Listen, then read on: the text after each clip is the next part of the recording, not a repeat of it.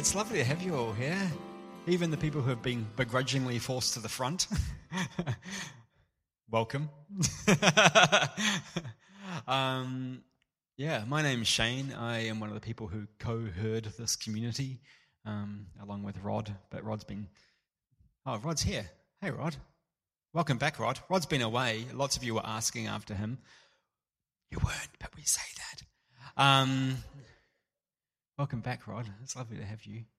Uh, we are in the middle of a series on prayer. Well, we're kind of drawing nearer the end. We're making some ground. We've been talking about prayer for the last, I don't know, one hundred years um, and six months or so. And we spent the first half of the series um, trying to work through our roadblocks to prayer because we have a very troubled community, um, beginning with me and ending with everyone else. Uh, so we've spent a lot of time talking about who God is and how God might work in the world in a way that... Um, actually fits with our experience of God, um, in a way that um, we can view God, a God that we can actually love rather than just fear, um, and in a way that opens up possibilities for hope for us as a community without denying um, the tragedy of life. And so now that we've kind of processed a bit of that, we're going to hold that in one hand, and then in the other hand, we're going to begin working through some practices that might help reinforce um, this view of God and help us give pathways. Um, Lots of us, I was I was raised as a Pentecostal. I was raised as a Brethren and then a Baptist and then a Pentecostal.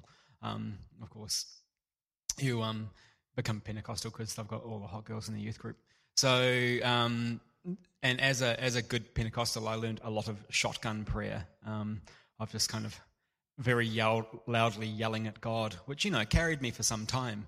Um, but when I got sick of yelling, I didn't really have any helpful formats for prayer. And so one of the things that we're looking through in this half of the series, um, some of you will be familiar with them and others won't, but we've been looking at some prayer practices. And um, we've been really lucky to have some people within our community be able to share um, prayer practices that are meaningful to them. Zara took us through some Taizé stuff from last week. Um, and then Tamsin did some amazing stuff on body prayer and engaging the senses, which was really fantastic. Um, and then we've got a few people coming in from um, who were a part of our community and some who aren't a part of our community, but that we still trust. Um, and one of them today is Suze Campbell, um, who's a friend of Hemi's um, and therefore a friend of Meg's and mine as well. Uh, Suze is a spiritual director and a mum and a wife and um, an all-round legend, uh, and also works for Global Interaction, which is... Um, A group of it's a it's a Baptist organisation that deals in community work.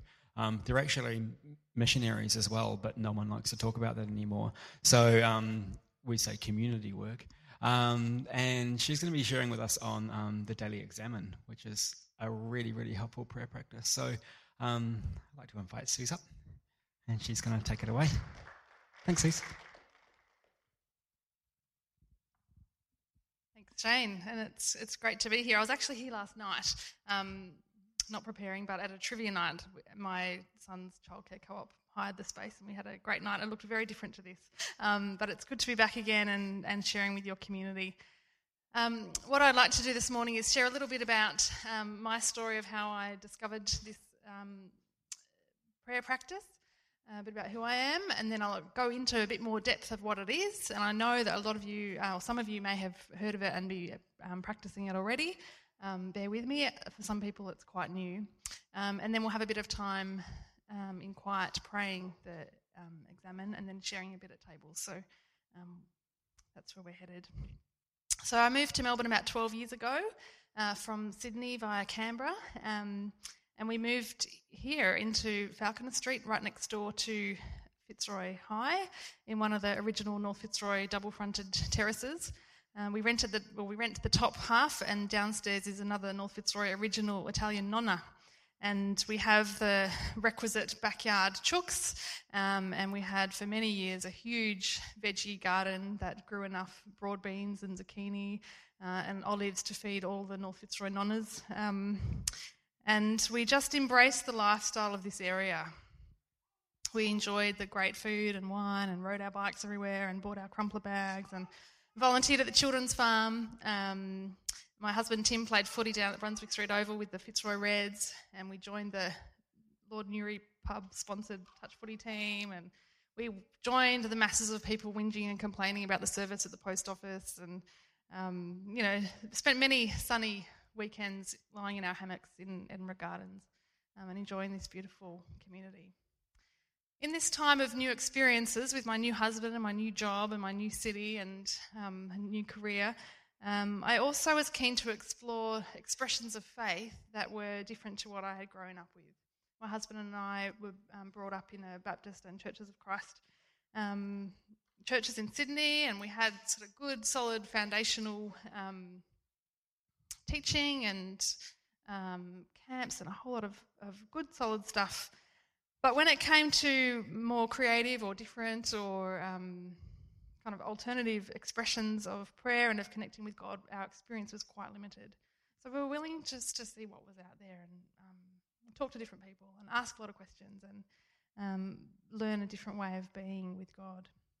We wanted to grow our experience of being followers of Jesus. So we joined a house church here in North Fitzroy called the Living Room that went for about six years. Um, and we met with a group of people, young adults, um, in homes in this area, and as a community we looked at how to, um, well, we looked at finding God in this in this neighbourhood, and we looked at how we can um, grow and share our faith in ways that were contextual to this place. So we gathered at the Tin Pot to meet, um, we prayed around the neighbourhood, and we connected in with local um, community activities. We experimented with some traditional and some new creative expressions um, of faith, um, which were very different to the kind of worship songs or the three hymn sandwich or the request list of prayer that I had grown up with. During this time, I also started meeting with a spiritual director, and this was basically an hour a month where I spent time exploring with one other person moments of my month, of my life, everyday life, um, where I felt or kind of got a whiff of God, um, had mo- felt movements of God in, in whatever was happening. This space created a very vulnerable and authentic um, conversation and was infused with contemplative prayer, um, and it was a deep relationship that probably became the most important hour of my month and something that I really treasured and looked forward to. And that's a practice that I've continued now for the last nearly thirteen years, and as um, Shane said, I've also done the formation course so I can meet with others in that way, and it's been a real life-giving place for me. I also discovered some other practices that um, I, you know, I guess I sort of dabbled in, but um, tried and, and spent a bit of time moving in and out of different ways of praying. Um, I found the stone labyrinth on the Merry Creek bike path in Clifton Hill and spent... I occasionally go down there, ride my bike there, and um, wander through the maze of this stone path and um, pray through the labyrinth. We are so fortunate to have the only labyrinth on public space in Victoria, just a couple of k's away. I hope you are enjoying it too. Um, I also learned about the Lectio Divina, a way of praying through the Bible where um, we just choose a short passage and read it over and over and let the words wash over us and, and touch our soul, which was very different to the um, sort of Um, more sort of exegetical slabs of text reading that I'd grown up with, which was good, but this was just something different. And I also became acquainted with silence, and this was probably, um, was and still is one of the hardest and most valuable um, things for me. As a very driven, active, um, extreme extrovert, um, doer, multitasker kind of person, to be sit and to sit and be still and be quiet enough um, to hear the Spirit of God was something that um, is a big challenge. But I've had the courage to go on a few silent retreats um, and I'm beginning to love the everyday moments um, where I choose not to be overstimulated um, in order to be present to what's going on around me. In my life now, that looks like things like staying for the optional ten minutes at the end of the um, body balance or yoga class down at the gym and just enjoying that space while the rest, well, half the class leave. Um, leaving my phone in my bag or my pocket when I'm on the train or the tram just to be. Um, trying to walk a bit slower through the, the gardens or to drop off or pick up um, my kids. Spending the first ten minutes of my day, you might laugh at this, but... it's important for me, um, rhythmically stirring my traditional rolled oats porridge for the family rather than chucking the quick oats in the microwave. Um, but just that ten minutes of, of being. Uh, arriving at a cafe twenty minutes before I'm meeting someone, just to, to be still. Little moments like this just um, infuse through my day, help that um, calmness and that stillness. When I was growing up, prayer for me used to be all about words and a lot of words and a lot of prayer points. There's something, you know, in Microsoft Word there's a bullet point. There's something about me that takes me back to prayer points as a kid. I don't know where points became so connected with prayer. Um, a lot of requests and written prayers and prayer journals and diaries where we'd mark off where, we'd, um, where prayer had been answered.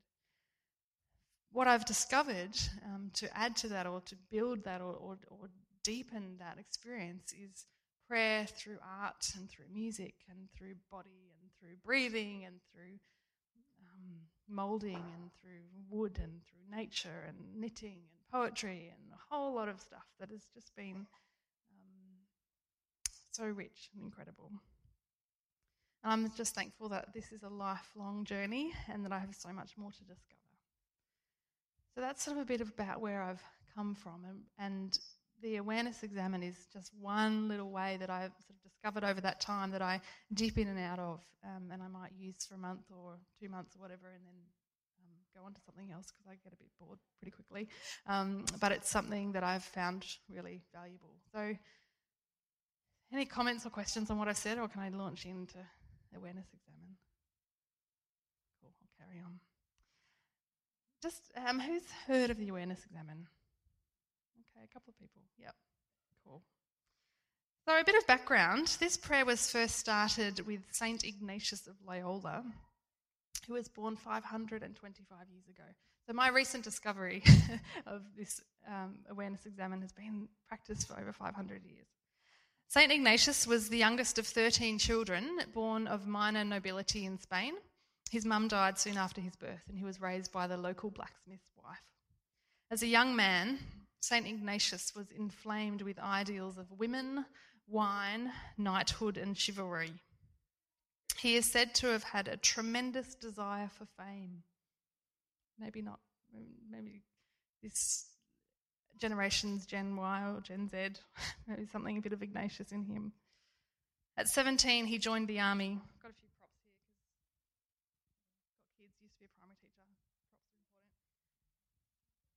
He joined the army, and one biographer wrote that he strutted around with his cape slinging open so that people could see his sword and his dagger and his shield, strutted around the town, his tight-fitting hose and his boots with the dagger at his waist. According to another biographer, they said, he was a fancy dresser, an expert dancer, a womanizer, sensitive to insult, and had a rough, punkish sword, was a rough, punkish swordsman who used his privileged status to escape prosecution for violent crimes he committed during carnival time. Sounds like a dick. Upon encountering a Muslim who denied the divinity of, De- of Jesus, he challenged him to a duel to the death. And of course, obviously, Ignatian won, and he duelled many other men as well. You get the picture. However, fifteen twenty-one, a battle against the French, a cannonball hit him in the legs, um, and it seriously wounded one leg and he broke another leg, and he underwent several surgeries, you know, all without anaesthetic, where they um, broke and rebroke the bones, and it was terrible. And he was forced into a lengthy recovery at home in bed. And because the um, medical uh, staff owned, um, came from a religious tradition, he just had two books that he could read, and that's all he had to read for months and months on end. One of the books was about the life of Jesus, and the other was about the life of the saints. And apparently, in Saint Ignatius's daydreams and his ponderings during this convalescence time, his thoughts formed two patterns. One was about romance and battles and heroism of his life, and the other stream of thought was about Jesus, and about service and about love. And during this long period of time, he experienced quite a conversion as he noticed that when he considered Jesus and service and love, he felt nourished and encouraged.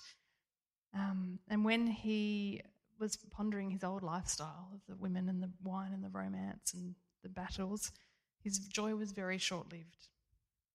As he recovered, apparently one night in an all-night vigil, um, he had a vision, and then he laid down his sword and his shield and his cape at a, um, a model of Mary, and he devoted his life to serving Christ. This once arrogant nobleman begged for food um, so he could live, and he started teaching young children the Bible, and he volunteered in hospitals. He learnt Latin alongside school children um, so that he could study scripture, and he went on to write a famous book called The Spiritual Exercises, and this book has been translated and translated and translated and is now used all around the world today. And he um, got a little group of six fellow students um, and they became the first members of the Society of Jesus, which is now what we know, what is known as the Jesuits. Um, and he conceived that this group of people would be contemplatives in action. And the impact, in, even in our community, Melbourne, of the Jesuits over all this time has been significant. There's the Campion um, Jesuit Spirituality Centre on Studley Park, um, and they regularly lead people through the thirty-day retreat of the spiritual exercises that Ignatius wrote about. And the Jesuit social services are, are providing a, a um, service to our community um, with the poor and vulnerable.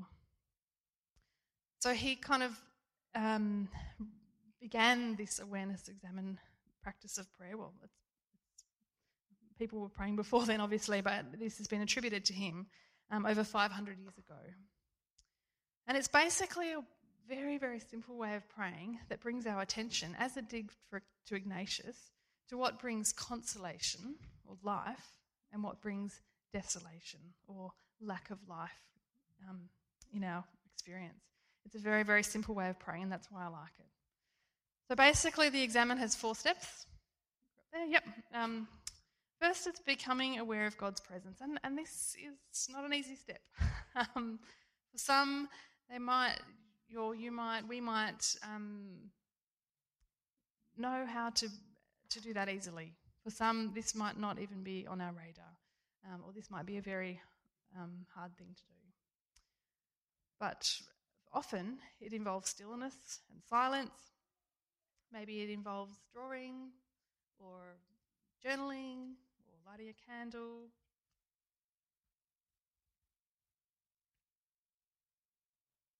Listening to music, whatever. Becoming aware of God's presence and being still enough to listen and to pay attention. And the second thing is reflecting on your day. It's like Um, a lot of photos, just scrolling through your phone of what you've taken photos of during the day, or imagining a video player, um, go back through the day of your experiences, your conversations, your meals, where you went, what you did. Um, or you could imagine sitting on the couch with someone at the end of the day and just telling them what happened. How was your day? Just run through it. And I guess there's a recognition here that God knows and um, God is aware of and is with us in every part of our day. Jim Manny wrote a book about the examine, and he said, nothing in our lives is so insignificant that it doesn't deserve God's attention. The mundane and the humdrum parts of our lives give depth and texture to our relationships with God. Washing the windows and cooking dinner is as much as part of our experience um, as being in church. Where if it's part of our human experience, then God is in it. Another author wrote that the examine is rummaging for God. He likens it to going through a drawer full of stuff, feeling around, looking for something that you're sure must be there. We look back on the previous day, rummaging through the stuff of our lives and finding God in it, and trusting and knowing that God is there. Psalm one thirty-nine is a great reminder of this concept, these beautiful words. You know that when I sit... You know when I sit and when I rise, you perceive my thoughts from afar. You discern my going out and my lying down. You are familiar with all my ways. Before a word is on my tongue, Lord, you know it completely. So with that knowledge of God knowing us, it's about us paying attention to where we can listen and look and find God. God searches us and misses nothing. It's this, there is the noticing and the discerning and courageously a complete nakedness before God. So there's the um, being aware of God's presence. There's reflecting on our day, and then the main part of the prayer is reflecting on the two questions, which link back to Ignatius, the Ignatius story. It's looking through all those experiences and asking for the consolation, what moment led towards life today? And what moment led away from life today? And they don't sort of have to be the happy or sad moments. You know, sometimes I think a, a moment of consolation might be sitting with a friend who's telling me about their marriage breakdown or something that's really hard. But there's life, there's there's conversation and community and being that's life. Um, I had a, a moment of consolation yesterday, and I, if you saw the front page of the Age, there was this picture of a woman um, who, a fifteen-year-old who was in Mosul and just, you know, terrible what's going on over there. And just to look at her for a moment rather than skip through the paper to the things I really like, and, and uh, felt really heartbroken by what is happening, and this heartbroken for this woman who, you know, the... the Um, journalist said we don't know if she lived or died. Her dad was carrying her around to try to get medical help and get out of the city. But there was some consolation in that, because even though it was terrible, I feel like for a tiny split second I had the eyes of God and a, and a heart of compassion for this woman. Anyway, there's many ways of asking these two questions, and it's kind of like finding one that you connect with and then sticking with it. Um, for what moment today am I most grateful? What moment today am I least grateful? What moment was life-giving or life-draining? When did I give and receive the most love today? When did I give and receive the least love? You see the pattern. When did I feel most alive today? And when did I feel most drained? When did I? When today did I have the greatest sense of belonging to myself, to others, to God, and to the universe? That's a pretty big question. When did I have the least sense of belonging? And what I do with my seven-year-old daughter at the dinner table each night is, when was I happiest and when was I saddest? And for those who are parents, it's an amazing way to connect, or not just parents, with anyone. If you're doing this as a community and their family groups, to learn about um, what makes each other tick. So you can see how this was inspired by the Ignatius experience of reflecting on what brought him life in his ponderings and what um, led away from life. In Richard Foster's famous book about prayer, he describes the examen as consisting of the examen of consciousness and the examen of conscience. So in consciousness, it's a method through which we discover how God has been present to us throughout the day and how we have responded to his presence.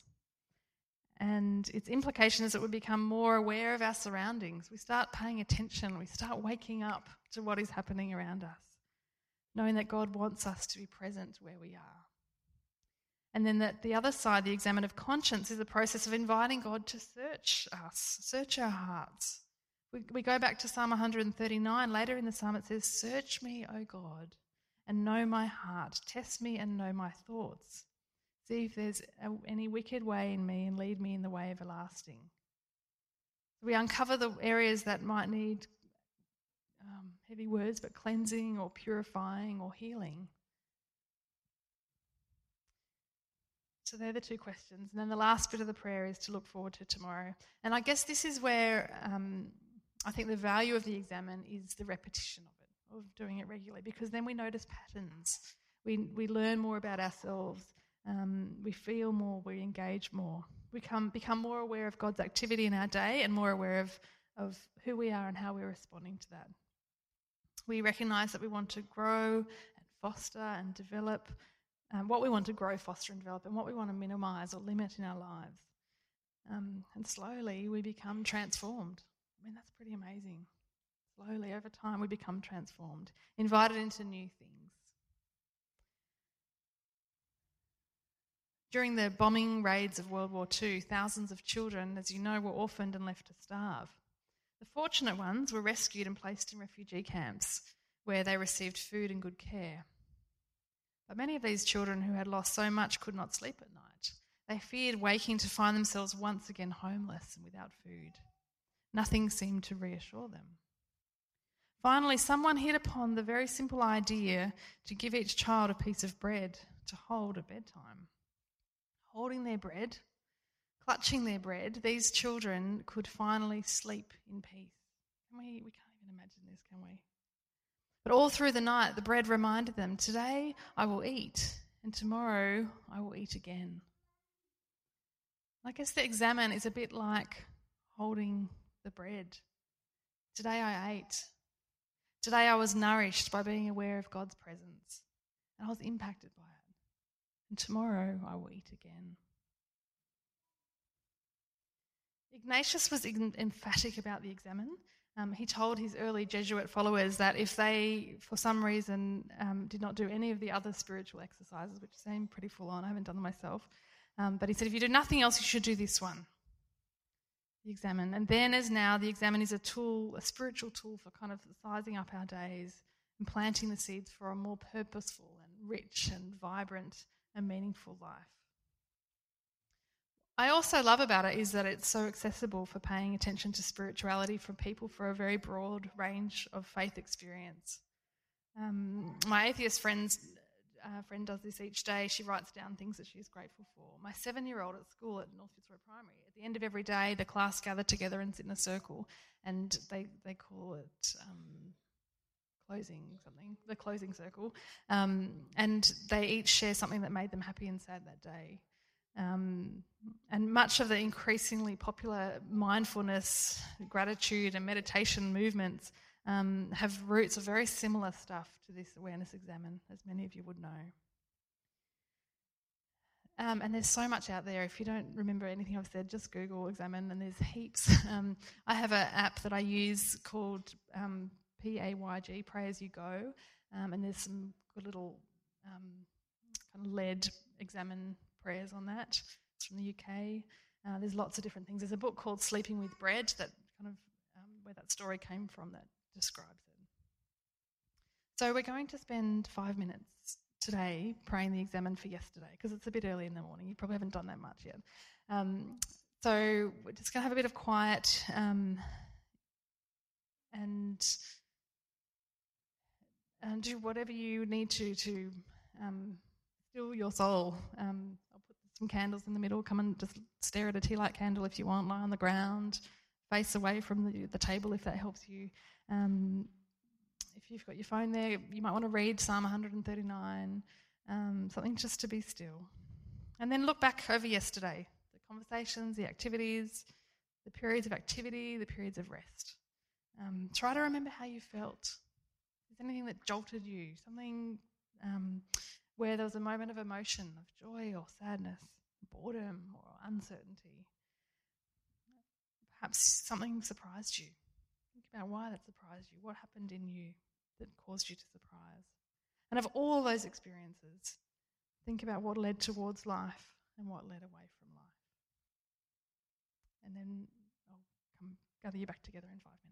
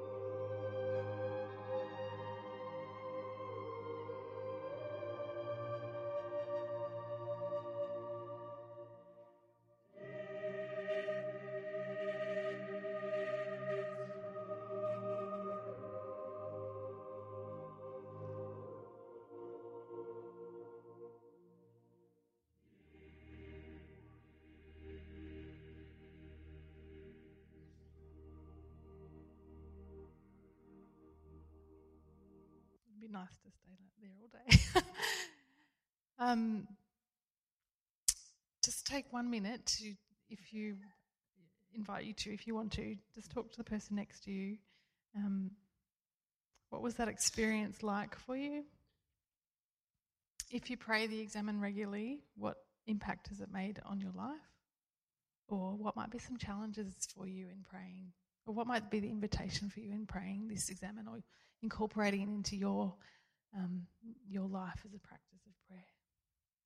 Just chat to the person next to you about one or all of those questions just for one minute. Thanks. All right, I'm sorry to cut you short on that, but please continue to um, talk about that. And if you are, um, if you want to chat to me afterwards about any of the stuff I said, or if you want to point you in the direction of some resources or whatever, please come and um, and talk to me. I just want to finish with a, a prayer by Walter Brueggemann called "Blown by God Towards Newness." The news is that God's wind is blowing. It may be a breeze that cools and comforts. It may be a gust that summons you to notice. Or it may be a storm that blows you where you have never been before. Whatever the wind is in your life right now, pay attention to it. And the blessing of God, Father, Son and Spirit will abide with you always. Amen.